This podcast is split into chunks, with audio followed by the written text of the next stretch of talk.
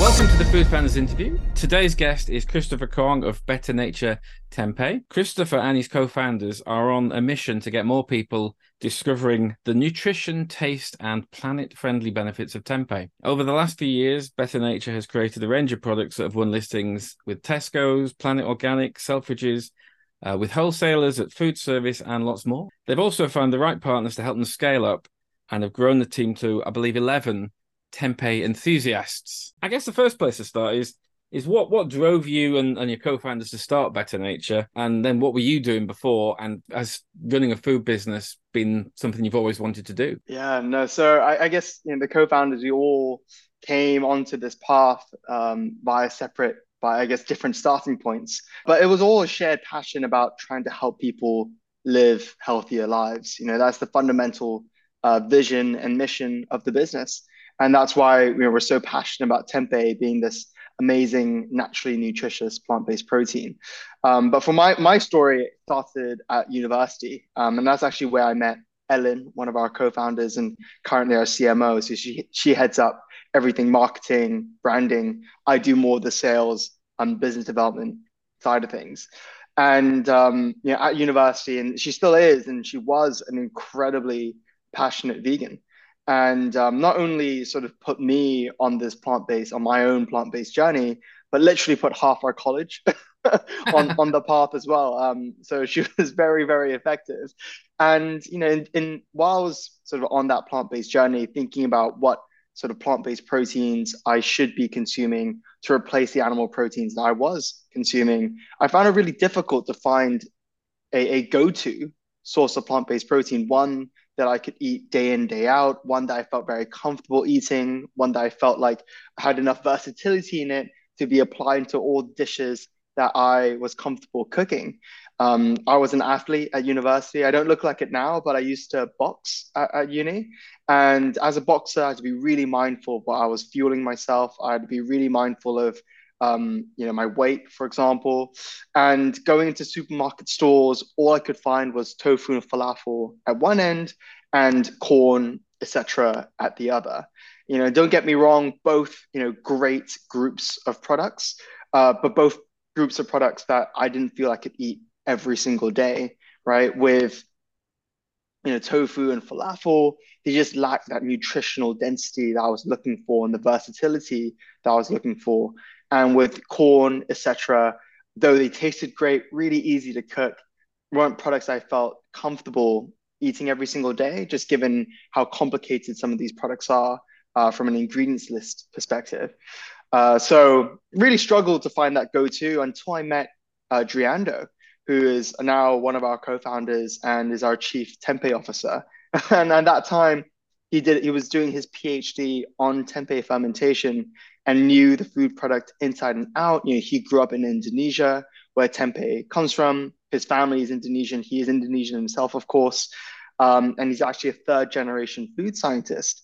And um, he, I guess, introduced me to tempeh. I went out to Indonesia, tried it for the first time, and fell fell in love with it. And when I came back to the UK and couldn't find it anywhere, that's when the idea for starting Better Nature Tempeh came from. So, did I ever think I was going to start, you know, start a food business? Like, absolutely not. um, it's the only thing I've ever done. Uh, I started, you know, like with Ellen as well and Driando. We all started it straight out of university. Um, with barely any other work experience. You know, I, I sort of dabbled in management consulting. I did an internship at McKinsey in the London office, and Ellen ha- was also working for about one and a half years in a branding PR and marketing agency. But you know, we did not necessarily cut our teeth, you know, in in the FMCG space. We all really came came at it from um yeah, very very green. Yeah, but the, but your passion is kind of what's what's driving the business, I guess. No, absolutely. I think it's it's the passion, it's the the tenacity. I think you know being young um, helped, right? Being naive, to be honest, helped a lot. Uh, you know, knowing what I know now, would I, you know, probably would I start, um, you know, a tempeh business? I probably think a lot harder about it, right? Whereas when when I was younger, you know, five years ago, it was like, you know, this this just sounds like a super super exciting journey. Let's just go for it, and and it has been, it has been extremely rewarding but it's also not been without its you know its difficulties. So um, yeah, I think the naivety helped, uh, the passion absolutely, but also the, the you know the mindset that the, the growth mindset, you know, the the mindset that we have that that that every day when we sort of clock into work, that we're just going to try and be a better version of ourselves day in day out, and just learn, just just just trying to absorb everything um, as much as we can, and surround ourselves by people who know a lot more about you know the FMCG industry than than we do. Fantastic. Because in, in Indonesia, tempeh is like a sort of staple food, isn't it? Yeah, absolutely. You know, in, in Indonesia, you know, for those that have been, um, you can't escape it. You really can't. It, it, it constitutes, I think, about 72% of the average person's protein consumption. So it's more than you know chicken eggs. It's more than milk. It's more than any other form of animal-based protein. Um, so it, it's truly extraordinary how a food product that's so popular and so commonplace in a country as big as Indonesia, know, with a population about it's like 230, 240 million people, hasn't found itself um, in, in in really really any other part of the world. So what's in the in your product range now, and how how how did you decide the flavors, the formats? Yeah, uh, I mean NPD is absolutely integral to any food and beverage business. You know, I think if if done, if used well, it, it's really the product sells itself. Um, if the product is and but it needs to marry up with your marketing strategy, your brand strategy, your business strategy, your sales strategy, right? It influences things like different formats, um, different sizes, different and so so it really is integral to the whole business. And I think our approach to NPD has always been what is the business strategy what is the brand strategy and how then can that marry up with the NPD strategy to sort of turbocharge our marketing, sales, and and you know efforts. Um, so it, it, when we when we think about NPD, we sort of try and surround ourselves with as many different data sets as possible. We look at you know, obviously market trends. You know, if you have access to Nielsen data, category data, we look at, you know, what our competitors are doing. We look at the market sizes, different formats. Um, we see, try to see what what flavors are trending. Um, and we also do a lot of consumer surveys to see, you know, are these products things that our consumers actually want? Because just because of the big market size doesn't necessarily mean that consumers are going to go for your product if they're already perfectly happy with whatever exists in the market at that time.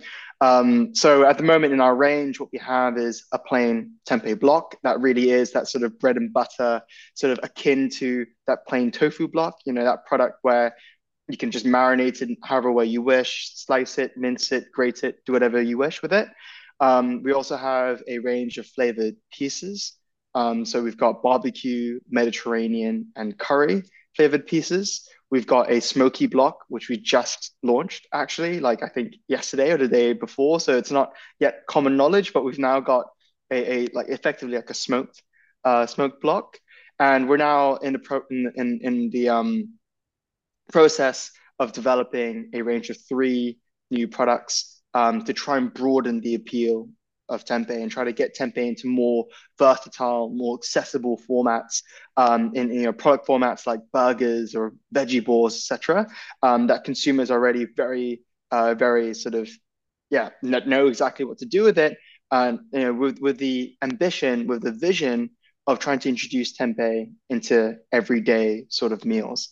Because one of the main challenges that we had, and that's like a big business sort of marketing challenge and that's why you know i think NPD is so important because if done well can help solve these challenges is you know one of the big marketing challenges that we have is people just don't know what tempeh is right? People just really don't. And though the block you know is selling really well it's targeting a very niche customer.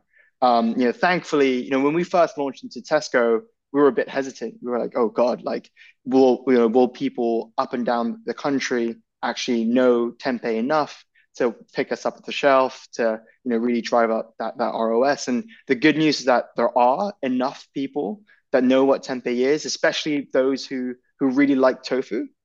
Uh, what we found is that those who their customers who are really familiar with tofu tend to also be quite familiar with tempeh. They see it more as a as like an additional sort of a, a more nutritious, more versatile version of tofu. So that's relatively low hanging fruit. But how do we get customers that aren't familiar with tofu, for example, that aren't familiar with tempeh to add to you know to introduce better nature into into the rep- repertoire, right? Into into the into their daily meals. Well, I think NPD can be a really big solution to that. Um, so if we're able to introduce tempeh as an ingredient into products like burgers or, or veggie balls or sausages, etc. Um, hopefully, that's a way in which we can accelerate the adoption of tempeh and grow its awareness, um, you know, more effectively than than I guess just trying to create an entirely new subcategory. I mean, Tesco must have been quite confident that there was there was a market for it. I mean, did, I mean, presumably actually, I, am not going to sue anything. You, you, did you approach them, or was it something they picked up in, in, in their sort of innovation categories, or how how did that relationship come about? Yeah, so it's um, I you know I think there, there was a there was this element of luck, but there's also an element of just constant you know constant badgering. Like you know we had been. The funny thing is that when we first launched a brand in even before we launched a brand, um, we launched a brand in January 2020 uh, but for whatever reason, I somehow got put in touch with Derek Sarno, who was the head of plant-based innovation of Tesco at that time. And we were invited into, you know, Tesco headquarters around like October 2019, so about two or three months before we even launched the brand, um, to present what we were working on. Um, at that time, we had been to a few, you know, consumer trade shows, and you know, this was like literally maybe six months in um, to the business. And what we were trying to do at that time was try to prove whether or not there was enough appetite from you know from from just the general public for our type of products. And um, we were invited, and, and just somehow we were invited to present. You know, obviously nothing came of that, came of that initial meeting.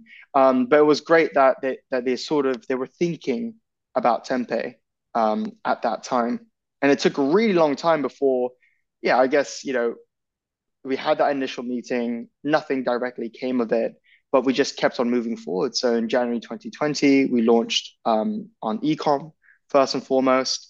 Uh, we had this amazing, you know, retail food service strategy just went kaput during the pandemic, of course. Uh, so we just focused entirely on on D2C. For a chilled meat-free brand, it, it doesn't D2C is incredibly difficult right? You're, you're trusting customers to sort of um, buy, you know, basket sizes of 20, 30 pounds to make it profitable. Um, so it's very, very difficult. And so for us, you know, the, the end game was always to sort of get back yeah. into retail and food service.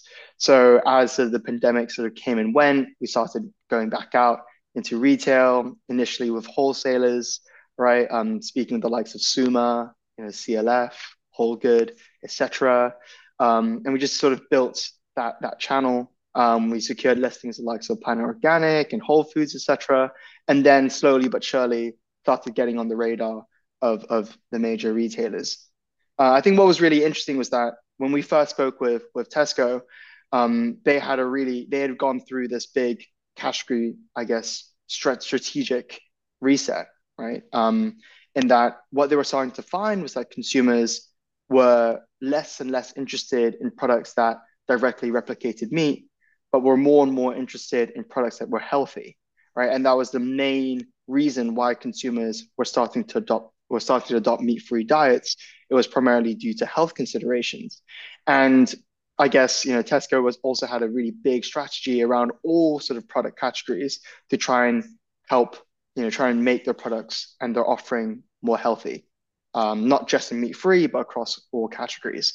So when we spoke, they had already gone through this big strategic exercise, and our products, the fact that they were all natural, etc., really resonated with them. They had done their own research and found that tempeh was trending. Tempeh was was uh, was going to have its day very very soon, and that certainly helped things. So it was, yeah, I think it was a combination of just you know constantly putting ourselves out there, you know, reaching out, keeping them posted on our progress after that first initial meeting, um, as as well as being at the right place at the right time.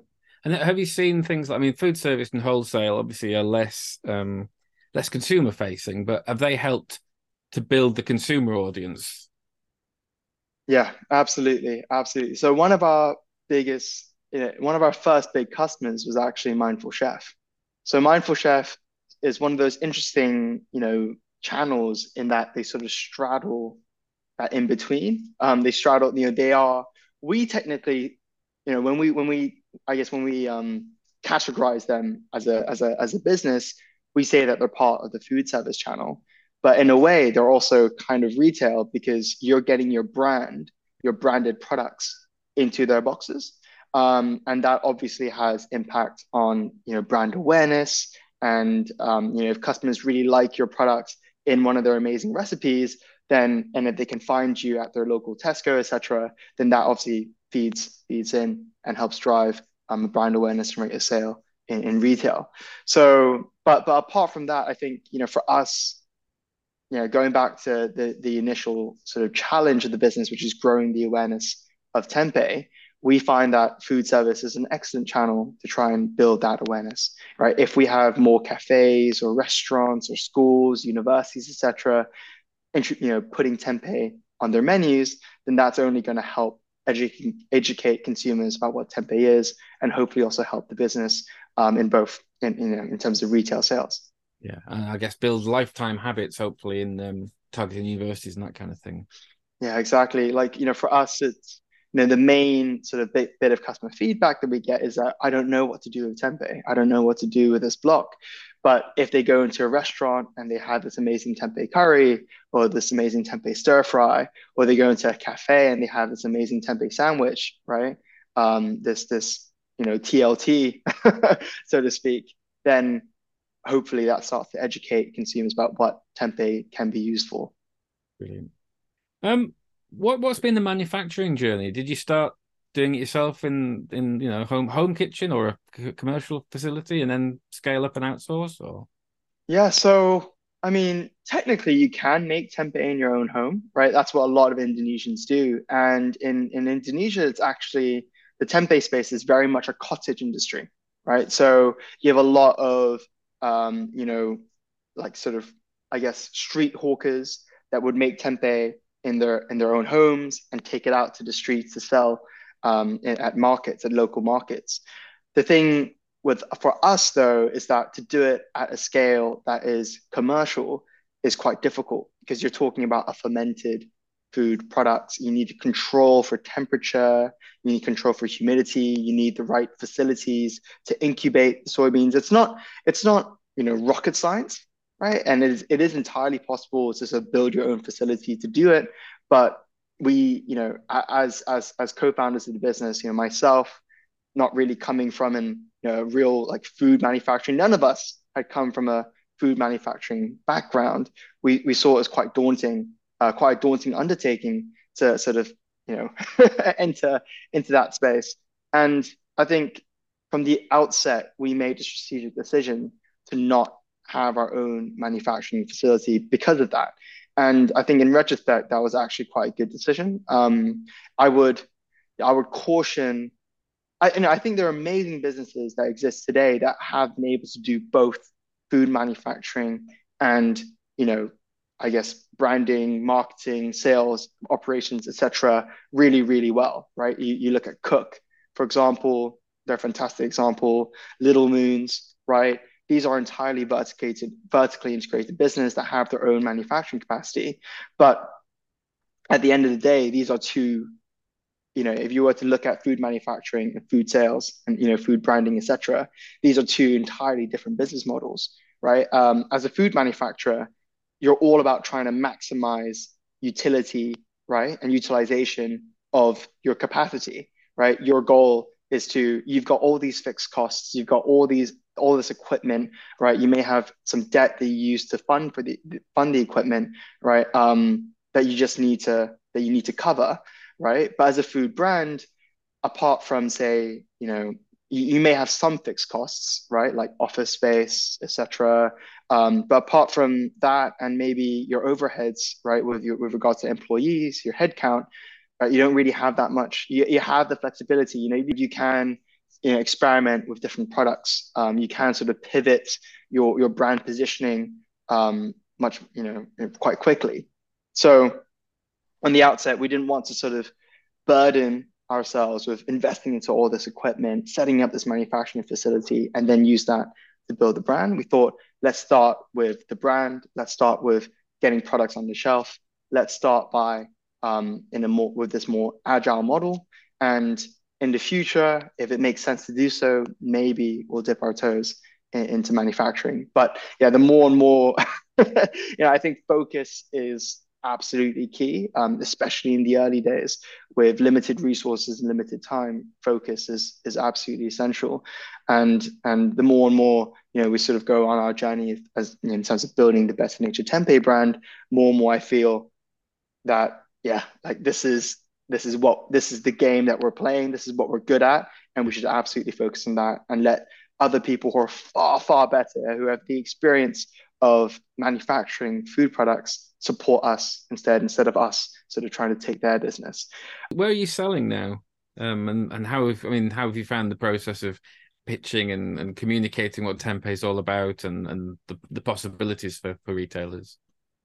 Yeah, I mean we're we're sold um, in in Tesco. That's our largest sales channel. Um, we're sold. We also do sort of one-off, one-week uh, promotional gigs, as they're called. So when it's gone, it's gone. so we've done that twice now Lidl. We've got another one coming uh, early next year. Uh, we'll be launching into Asda come come January, uh, and we also do a little bit in in Germany. So we sell in um in Rewe in, in, in the northern part of Germany.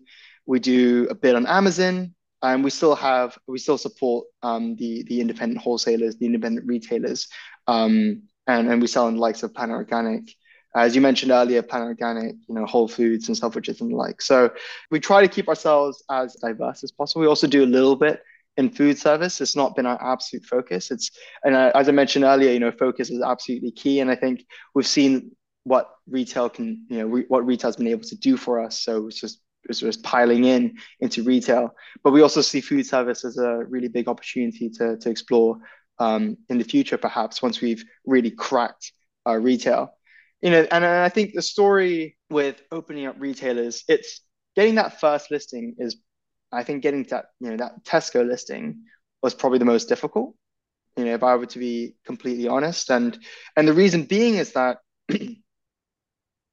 when you go into a retailer and you're pitching your product, the decision the buyer needs to make is, is this product going to perform better than the worst performing product I have in my category, right? Is it going to perform better or is it going to attract a new customer that would, you know, drive overall category growth? Essentially, they just want to see are you able to help their category grow? Are you able to either bring new customers in or get customers to purchase more frequently?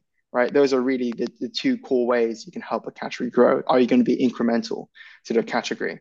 And it's you know anyone can can can put together like a really neat story for retail as to why um, they believe right why, why the founder believes that their brand will be incremental to the buyer's category but unless you have a lot of data right to suggest that you can unless you've been proven in another sales channel it's quite difficult to convince that that, that buyer on that first listing um, so we you know, we use like, yeah, we, you know, I think that's why ecom has been has been really powerful for us because though it wasn't a really big revenue driver, it was a really great way to get customer feedback.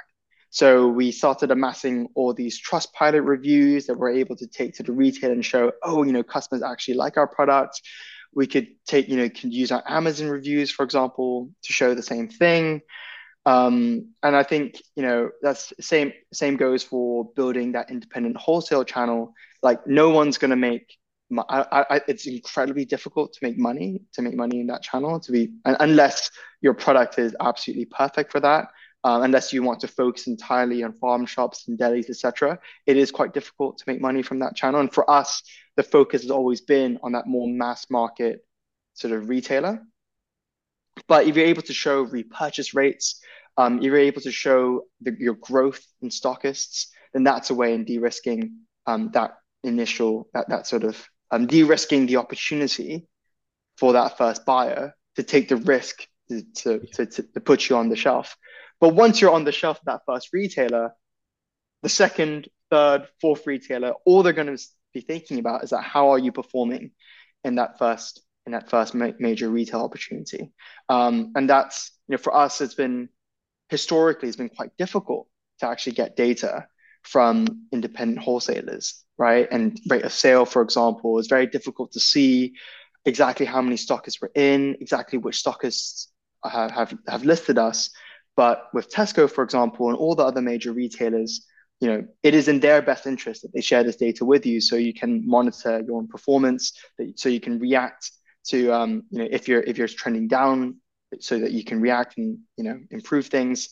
So we've got we've now got this amazing pool of data that we can then show to other retailers. Is the where an, an, an interesting thing that comes out of that data? Like yeah, no, country. Yeah, absolutely, absolutely. So we we get store by store data, so we know exactly how each store is performing, how much stock each store has, obviously where these stores are located. So if you start amassing all this data, you can start, you know, I guess thinking about, you can start seeing which regions are outperforming others. Uh, and for us, we thought you know London was you know going to be the biggest region and it is one of our top regions. But so, to our surprise, what we found is that it's not so much where it's not so much where um, I guess these stores are based. It's it's it's more what demographics these stores are targeting. So where we find that the stores that are located in more metropolitan areas tend to be our best performers. And, and that sort of seems to cut across all regions. Um, but the, of course, there are certain regions that do outperform outperform others. Um, but yeah, like, but the uh, you know on the caveat to that data is the only thing you don't get for free from from these major retailers, Tesco, etc., is consumer data.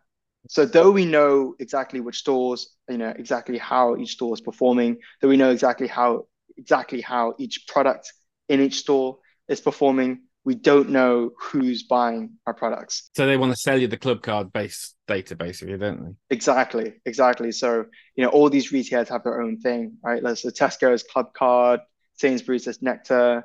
You know, like it, it's all called different things, but it's all effectively the same. I mean, that data is incredibly valuable.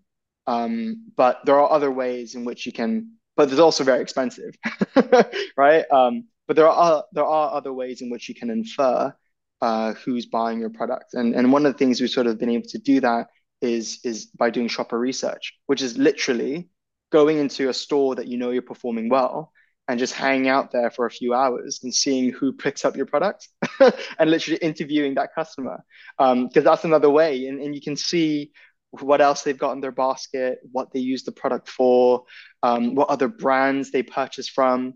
And this can influence all sorts of different marketing and sales activations.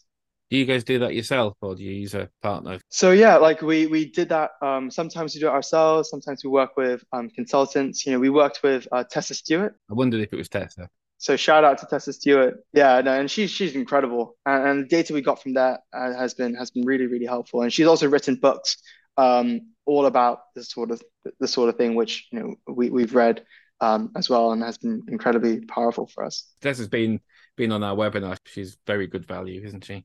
Yeah, no, definitely. At the end of the day, it all comes down to that to that customer. I've seen incredible businesses built on, you know, starting, you know, if we look at Pip and Nut's journey, for example, right? They started just by selling their peanut butter at, at food markets and the like right? And but in doing so, they were able to get that. You know, she was able to see exactly how customers were reacting to her product, reacting to the different NPD that she was developing, reacting to the packaging, price points, etc. And I think that's really, really powerful. And I think, um, yeah, that's something that no business should ever lose on their journey. Like you can never be too big to ignore your customer, right? So we constantly and and but the, I guess is I guess, you know, it's about trying to find the most effective means of getting to know your customer, right? So you don't need to invest thousands and thousands of pounds in the Clubcard data to know roughly who your customer is.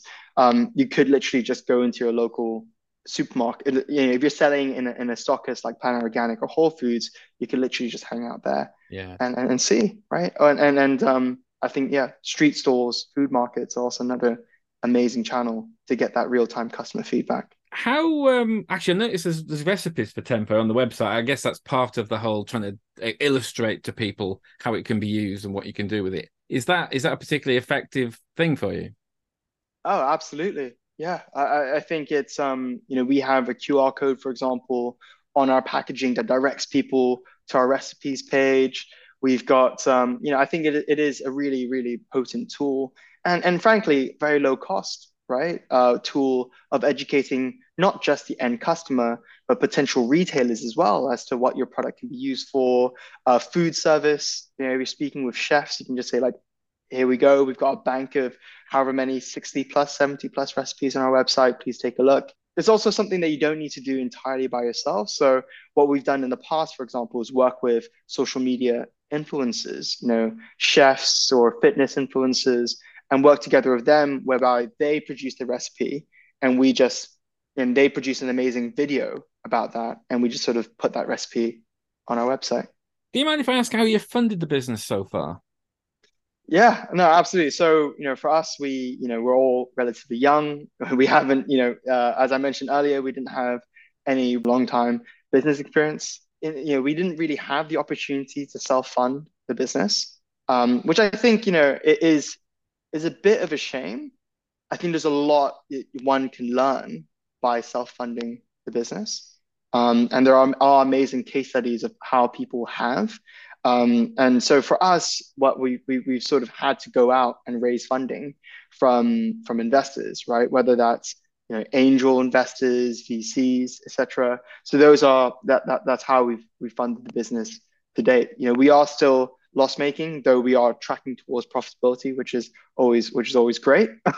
um, but for us, it's always been trying to invest ahead of the curve, especially when trying to create what is effectively an entirely new yeah. subcategory within within meat free. Trying to take this entirely new food product to market, it does require that upfront um, investment. So we've tapped resources like angels so other, you know, other, you know, food entrepreneurs that have been there and done that.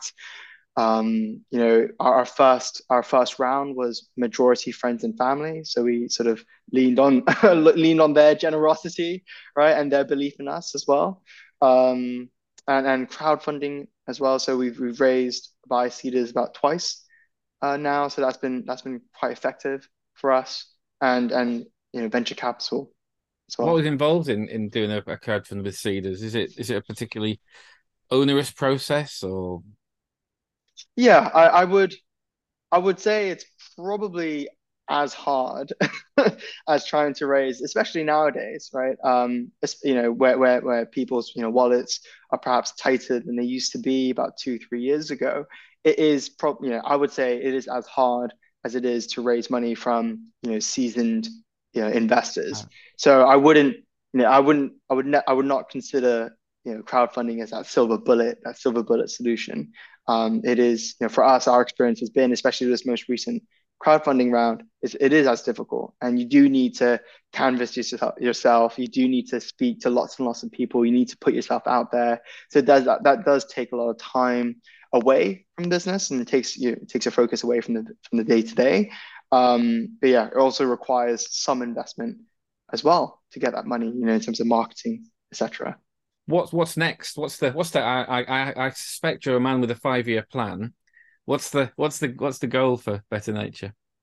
Yeah, so you know what we want to do is to take tempeh into the mainstream, right? Um, you know we are tracking towards that that that sort of a goal, right? With listings with Tesco, for example, and launching to Asda come January but there are many other retailers to go for. Go, go for. There are other channels to go for as well. Um, you know, I mentioned food service earlier as a really big opportunity. I think that we can explore in greater detail in the in the future. Um, you know, for us, we want to really be effectively the go-to tempeh brand, the go-to all-natural, healthy, meat-free brand um, in, in the UK and abroad. You know, I mentioned we also have a little bit of an operation in Germany. Um, but you know, for now, it's all about focusing on the UK. But that doesn't mean that we can't then in the future look elsewhere as well. Are there any brands or, or businesses that you aspire to be like? I mean, you are kind of creating a new as you say, a new subcategory. But is there is there a model or something that you're kind of working towards, or people that inspire you? Oh, absolutely. Yeah. I mean, I think at every sort of stage of the journey, right, we've had different businesses inspire us. Um, you know, when we first started, it was businesses like Beyond Meat and Impossible Foods, you know, that that that inspired us. But I think now it's it's more like, you know, as we sort of get deeper in the weeds and we start to understand, like I guess the whole machinery of of how things work. Um, it's brands like Little Moons, I, I think that we we um, that, that we look at. You know, they, they've effectively taken mochi, which is this dessert that is widely consumed or this snack that is widely consumed in Far East Asia into the mainstream in the UK and, and have really owned that category in the same way that we'd like to one day own tempeh. Um, another brand that we look at, you know, really fondly, though albeit they are also a slight competitor to us, is the Tofoo Company, because they've you know, if you, if you go into any major retailer, they are there and they've got amazing distribution when it comes to tofu. And they've also really taken tofu into the mainstream. They are the UK's go to tofu brand. But in the same way, they've had to overcome the ch- same challenges that we're that we're facing, or they are still overcoming the challenges that we're facing, which is, you know, how do you educate consumers about how to use tofu?